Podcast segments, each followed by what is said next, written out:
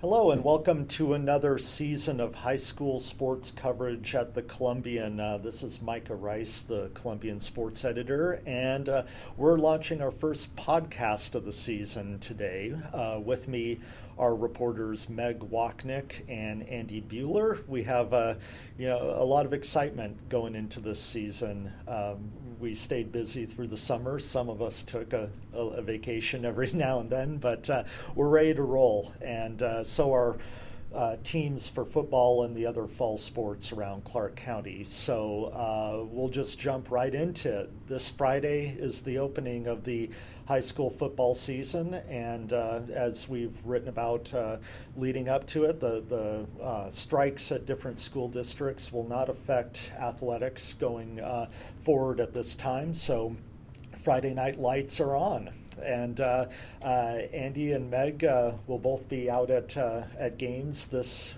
this Friday. Um, Andy, you get to go on the road. Uh, uh, why don't we look ahead to uh, seeing Camas going up north to face Lincoln, which is a storied program up yeah, in that area? We're starting off with a bang. yeah, it should be a really good early test for Camas. Um, they they like to load up that non-league schedule and um, they certainly did it in a, in a Lincoln team that returns a ton of really solid guys. Uh, I was uh, John Eagles was saying today that they have, I think, seven players over 300 pounds. Um, they have a sophomore who is, and his name is escaping me at the moment, um, but he's already picked up a fair share of offers. Um, he, they have him in a slot, um, and his older brother plays on the line as well.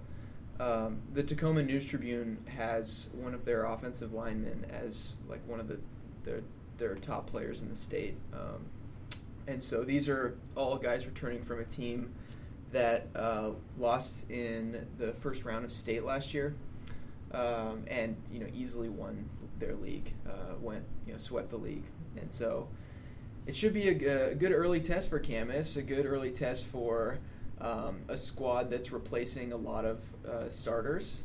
Um, namely, their quarterback Andrew Boyle is stepping into a pretty big stage.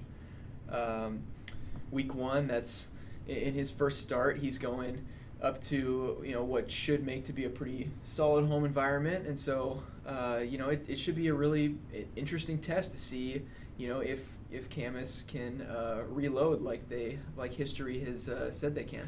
Well, that's the thing about Camas. We've just become used to them always being right at the pinnacle of uh, not not only football in Southwest Washington, but uh, around the state. However, they don't bring back anyone, with the exception of, of Andrew Boyle, who was an all league kicker. Uh, basically, everyone who was an all league honoree from last season graduated. So this is really a, an unproven Camas team with uh, something to prove. I, have seen some early statewide rankings, not the official Associated Press rankings, but some polls by quote unquote experts don't even have the Papermakers ranked, which is the first time in a long time I can remember that. Andy, do you, do you get a sense there's a feeling among Camas that they have uh, they have some doubters to silence? Well, you know, it maybe. Um, I think Camas always thinks that. Mm-hmm. Um, you know, the Tacoma News Tribune did their coaches poll today, um, where they anonymously polled coaches um, uh, th- for each classification, and Camas for 4A coaches that they polled had Camas ranked third in state, and Union was fifth. Hmm. So you just you know different coaches see different things in in a program and you know you can put a lot of I, I think you can put a lot of stock in the way you know Eagle reloads. Um, we saw last year um, them going into that Coeur d'Alene game and uh, you know being in I don't you know they didn't they brought back more players than uh, they have this year or at least more starters but you know, they came back and fought and beat Coeur d'Alene a team that was you know, very formidable in, in Idaho and had a four star athlete of a quarterback who, um, you know, that's that was no easy task. So, um, yeah, I, I, guess I don't know. I didn't really get the sense that they felt like you know they had their backs against the wall. Um, you know, just more so excited to get the get that test right early in the season. And they, they didn't even do a jamboree. They had a jamboree scheduled last Friday um, with a couple of teams in the Portland area, and it was canceled due to uh, air quality. So they're they have had limited um, you know live action, limited tackling, and yet they still feel like uh, they're they're primed to uh, to give Lincoln a shot. Now, Meg, you're going to see a team out at McKenzie Stadium that also, uh, a couple of teams that are going to get a, a week one test. Uh, but let's stay in the 4A Union. They uh, maybe surprised a few people in knocking off Camas last year. Uh, they play Mountain View in the opener in a, you know, a game against, uh, it's going to match probably the preseason favorite in the 4A GSHL versus the preseason favorite in the 3A GSHL. And also, these are two teams that, well, they have a little bit of history there, yeah? They do. I mean, you, you look at last year's game, for example. I'm not sure people projected it to be as close as it was. Uh, Mountain View gave them a, a, heck of a game, and it was close right up until uh, the final couple of possessions in the fourth quarter. But um, I don't foresee this game uh, being a blowout by any means. I, I think Mountain View is going to give Union all it can handle. Um, you know, looking at, you know, p- kind of piggybacking on what Andy was saying about the statewide rankings, there's a number of polls out there that have Union number one by quote unquote some experts, and it's hard not to argue as Union is probably right behind Eastside Catholic as far as the most talented teams offensively and defensively combined um, in the state. You know, you talk about Lincoln Victor, this is third year as a starting quarterback reigning offensive league MVP. I mean, he makes that offense go. He's so explosive and shifty and dynamic. Um, there was a recruiting expert I talked to for our high school fall preview section who said he is the most explosive player, not just in the state, but in the Pacific Northwest. And he's a kid who's being recruited by five schools and not even in the quarterback position. He'll probably play a slot receiver even a special teams guy at the next level. So, um, you know, it, it's going to be a game that I think will be probably very close in the fourth quarter. Will not be a blowout. And you haven't even mentioned Darian Chase yet. I have not, no. and, and Darian, obviously, if you picked up our special section, was our, our cover boy and part of the, uh, the special uh, section stories that we focused on. And, you know, it's hard to not say that he is probably, in the last maybe 20, 25 years, even further, that he's the most highly touted recruit, high school recruit to come out of Clark County. So he also has five scholarship offers right now, four of which are from um, Pac 12 schools. Um, he had tentatively set a commitment date of August 20th, but uh, a couple days up leading before that, he announced on Twitter that he was going to postpone that and keep his option open. And, and I reached out to him the next day about it, and he said he probably is going to wait until after the season to commit, just kind of wants to get his senior season uh, done with and then focus on where he wants to go to college. And obviously, it, it's not just a, a, quarterback and a receiver that make up uh, a, a, good team. Uh, Union has plenty of size on the line and some great athletes all over the field. They do. I think they average about 260, 270 across the board. And, and you think how good they are offensively. No one really talks about how good they are defensively. You look at their front seven Elijah One Taylor, he'll start both ways again, like he did last year. Um, he's just a six foot four, 225 pound beast the, the outside linebacker spot. Um, just I think probably when it all said and done, probably three or four guys of their front seven will be playing football on Saturdays. That's that's how good this defense is. So I know everyone gives a lot of hype to the offense, but Union's defense is pretty good too.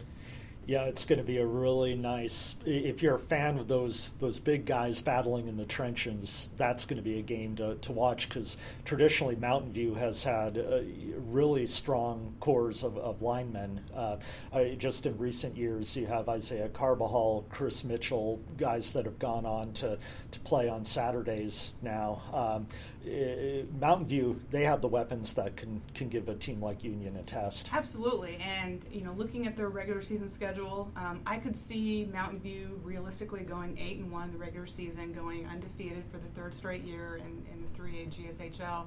And talking with Coach Adam Matheson this summer for our preview section, you know, this is a team he really likes, and it's hard to get a lot of honesty out of out of, uh, of Adam when he talks about his own team, but. I could see Mountain View reaching the state quarterfinals. I really do. They've got all the intangibles that you want in a good team. They got talent, they got size, they've got experience. um, and they've got depth. And one of the things I focused on for their preview story was their depth of their receiving core. They've got a number of returning all league guys. Jack Mertens was their starting slot receiver last year. Now he's moving in the backfield. Um, I wouldn't be surprised if he's in the running for the 3A League MVP honor. You know, that's an honor that Mountain View swept the last couple of years, um, both offensively and defensively. So Union should have quite a special season as well, I think. Well, in Mountain View, uh, they they tr- run a traditional running offense in the wing T. Yet they've Coach Matheson has uh, realized that that uh, in in today's game you need to be multifaceted, and so I, I imagine that uh, y- you might see some uh, some little tweaks, and and they might air it out a little bit. Yeah, you know their first option it's essentially the the left coast wing T is what Adam runs is really a triple option offense. That first look um, from from the snap is to pass but just they've had so much athleticism at the quarterback spot that you look at Glenn Perry, what he did last year. He was their leading rusher on his way to league MVP honors.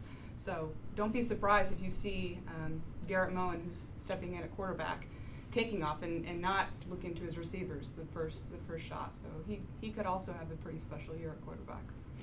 Yeah, in addition to seeing some league title hopefuls, we'll also take a look at a, a few teams that want to you know make that leap up and and uh, you know, kind of assert them themselves. I'm going to be out at Kiggins. I'll, I'll be um, uh, seeing Washougal versus Hudson's Bay. These are two teams coming off uh, really fine seasons last year. Uh, Hudson's Bay and Washougal both making uh, the postseason. Uh, in, in Hudson's Bay case, uh, they they snapped a long playoff drought, and so I'll be interested to see how much of that momentum they can keep going. Uh, you know, obviously, it's a different cast of characters every year uh, due to graduation and, and whatnot, but uh, momentum is a thing in football, not ju- just during the season, but year to year, and so I, I'm very excited to to see kind of which team can stay hot uh, g- coming off of uh, uh, years last year where, where both of them felt good about how everything went.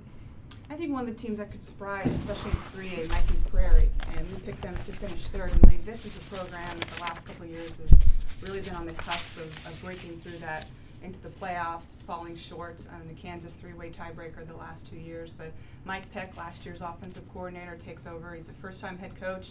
Uh, he's the youngest coach in the league. He's only 30 years old, but he's definitely capable of kind of taking that next step with Prairie. And you think of Prairie football tradition-wise, it doesn't have those rich traditions as some of the other um, teams in our area when it comes to postseason success or even making the postseason. But um, I think Prairie is one of the teams to watch for this year.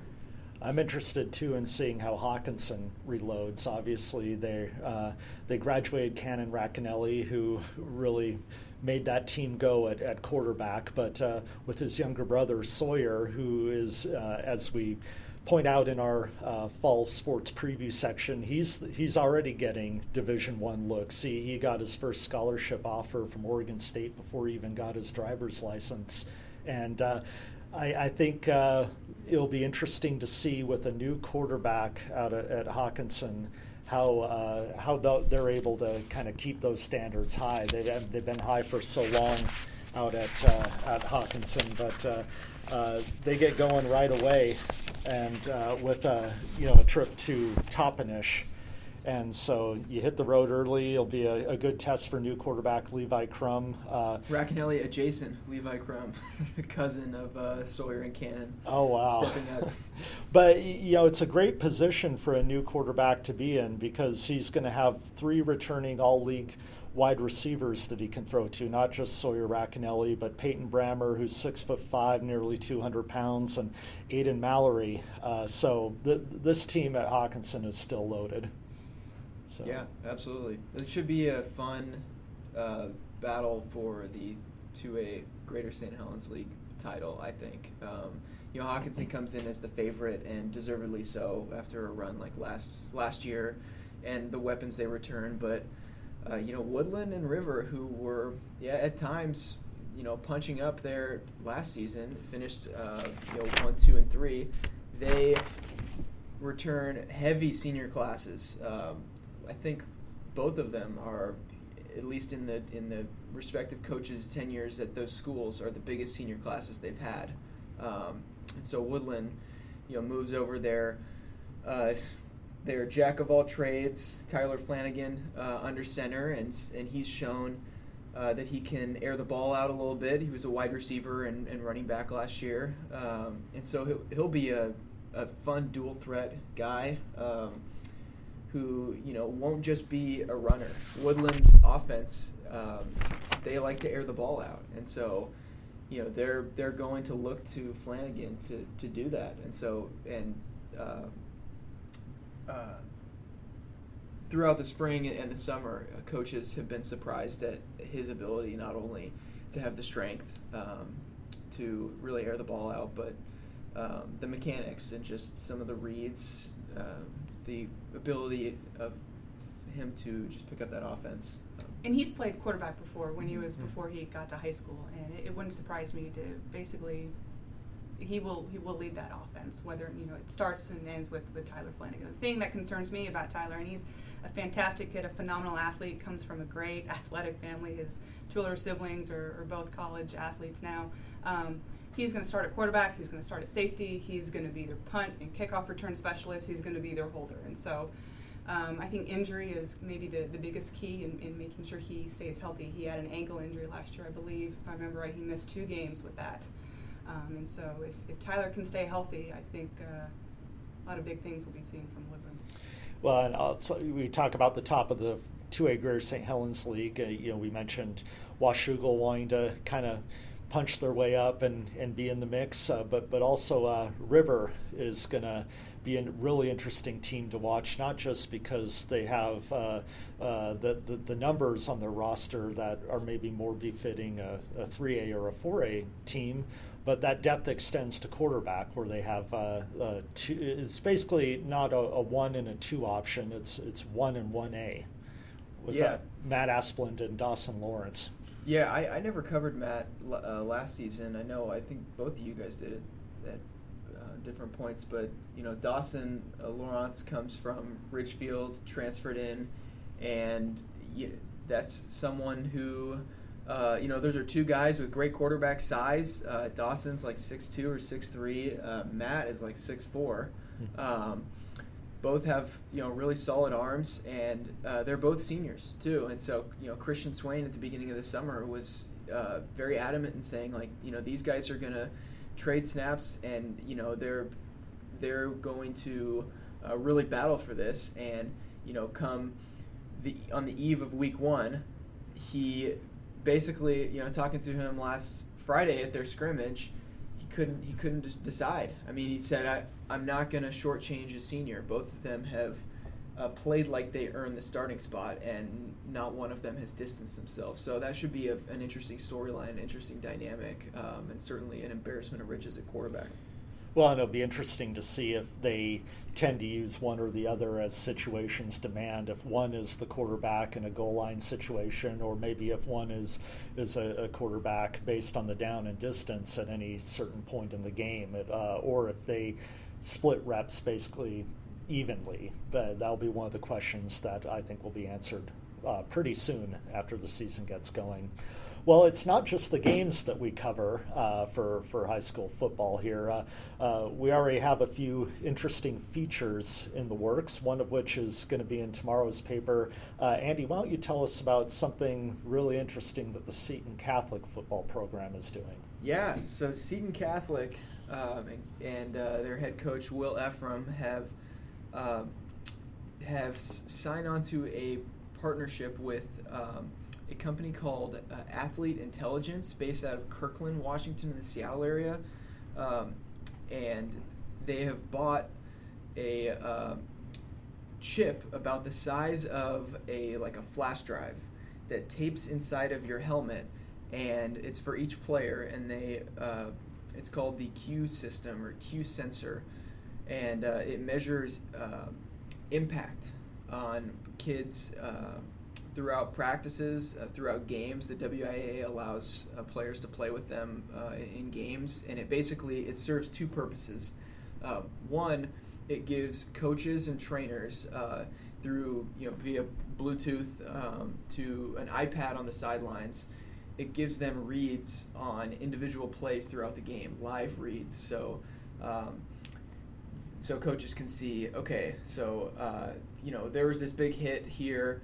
Uh, let, let's go to the let's go and see what you know it registers on an impact scale and it's scored. And so basically, they see that like but somewhere between a 70 and a 90 score is uh, where you would start to uh, worry about a concussion and send a guy over to a trainer. Um, so that's the the first function. The second function is um, all of these players are given these profiles through athlete intelligence, and the, uh, all this data from practice, from games, is tracked throughout the season. And so this is a three-year deal. So the the goal is, after three years, Coach Ephraim hopes to have gotten enough data and uh, been given enough kind of analysis from athlete intelligence that he can basically create the smartest practice um, geared toward playing the most physical the most physical possible. So the how can they hit the hardest uh, while uh, sustaining the least amount of head trauma?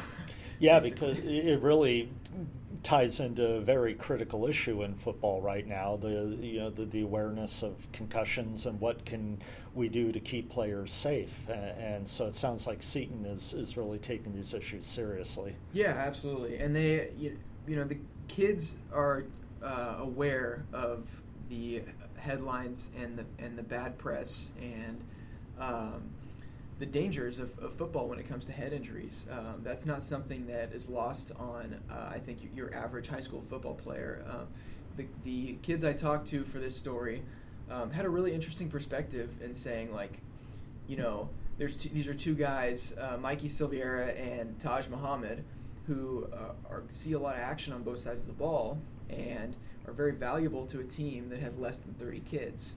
Um, and so they're saying, you know, I, I can go out there and feel more confident, and uh, I can feel better that there's this kind of net, um, a safety net, knowing that, um, you know, if I do get my bell rung and say a coach doesn't pick it up, well, this Q sensor, in theory, would pick it up. They had some issues last week. They went down last Friday to uh, Philomath for a jamboree uh, down in Oregon, um, and I think. Uh, Coach Ephraim was saying that some of his players might have forgotten to charge them, and so only four of them ended up working out of the whole team. But um, the idea, uh, you know, from a coach's standpoint too, of not having to, or at least having kind of a safety net to uh, not necessarily worry as much about uh, forgetting or not seeing, not noticing kind of hit after hit after hit. Um, Will cited a guy uh, two years ago who one of their linebackers who um, was having, as he put it, a great game uh, on on defense. And at halftime, a couple players came up to him and said, "You know, coach, um, he's not acting right." And you know, after consulting him, it's like, "Okay, you're out. Um, clearly something happened." And they went after the game back to the film.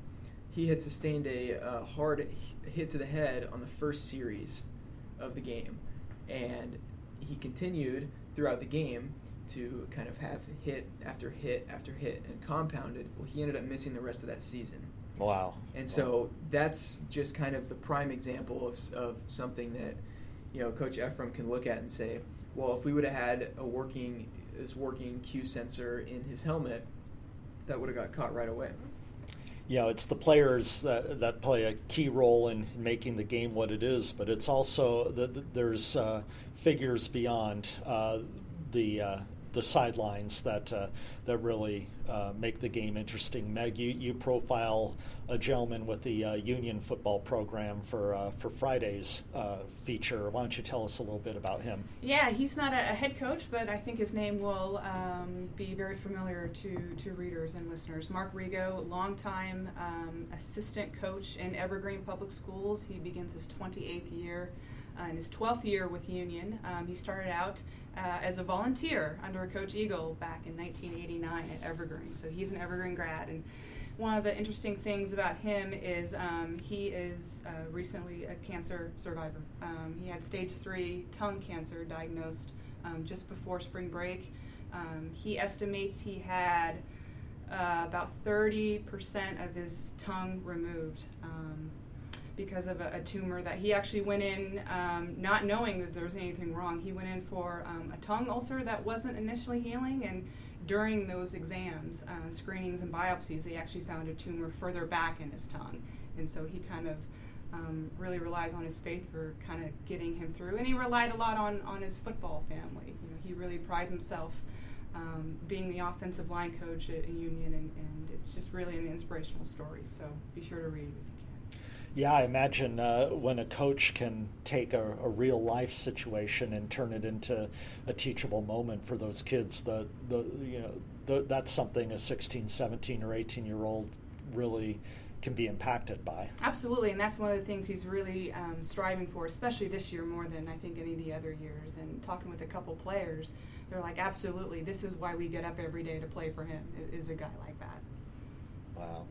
Well, it, will be an exciting season. It all starts this Friday. You know, we'll be out there. You can follow us on uh, Columbian.com and uh, on uh, Twitter, on Instagram, 360 Preps. Uh, but um, before we go, uh, let's take a, a, quick look back at. Uh, we, we put together our annual high school fall sports preview special section, 44 pages. Um, and for, me, the, the, this is something that I think is really important that we do at the sports section as far as uh, setting the tone for our coverage uh, all season. Uh, this, in addition to tackling a, an issue like uh, college recruiting with Darian Chase and, and Sawyer Racanelli, we uh, profile each team for, for each league in, in the Southwest Washington football community down here. And we also take a look at each sport, whether it be volleyball, girls soccer, uh, cross country, boys golf,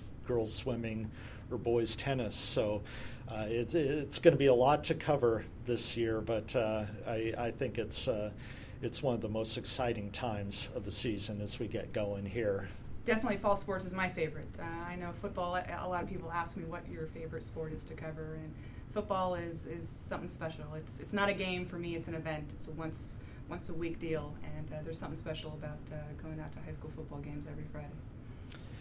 Absolutely, should be fun.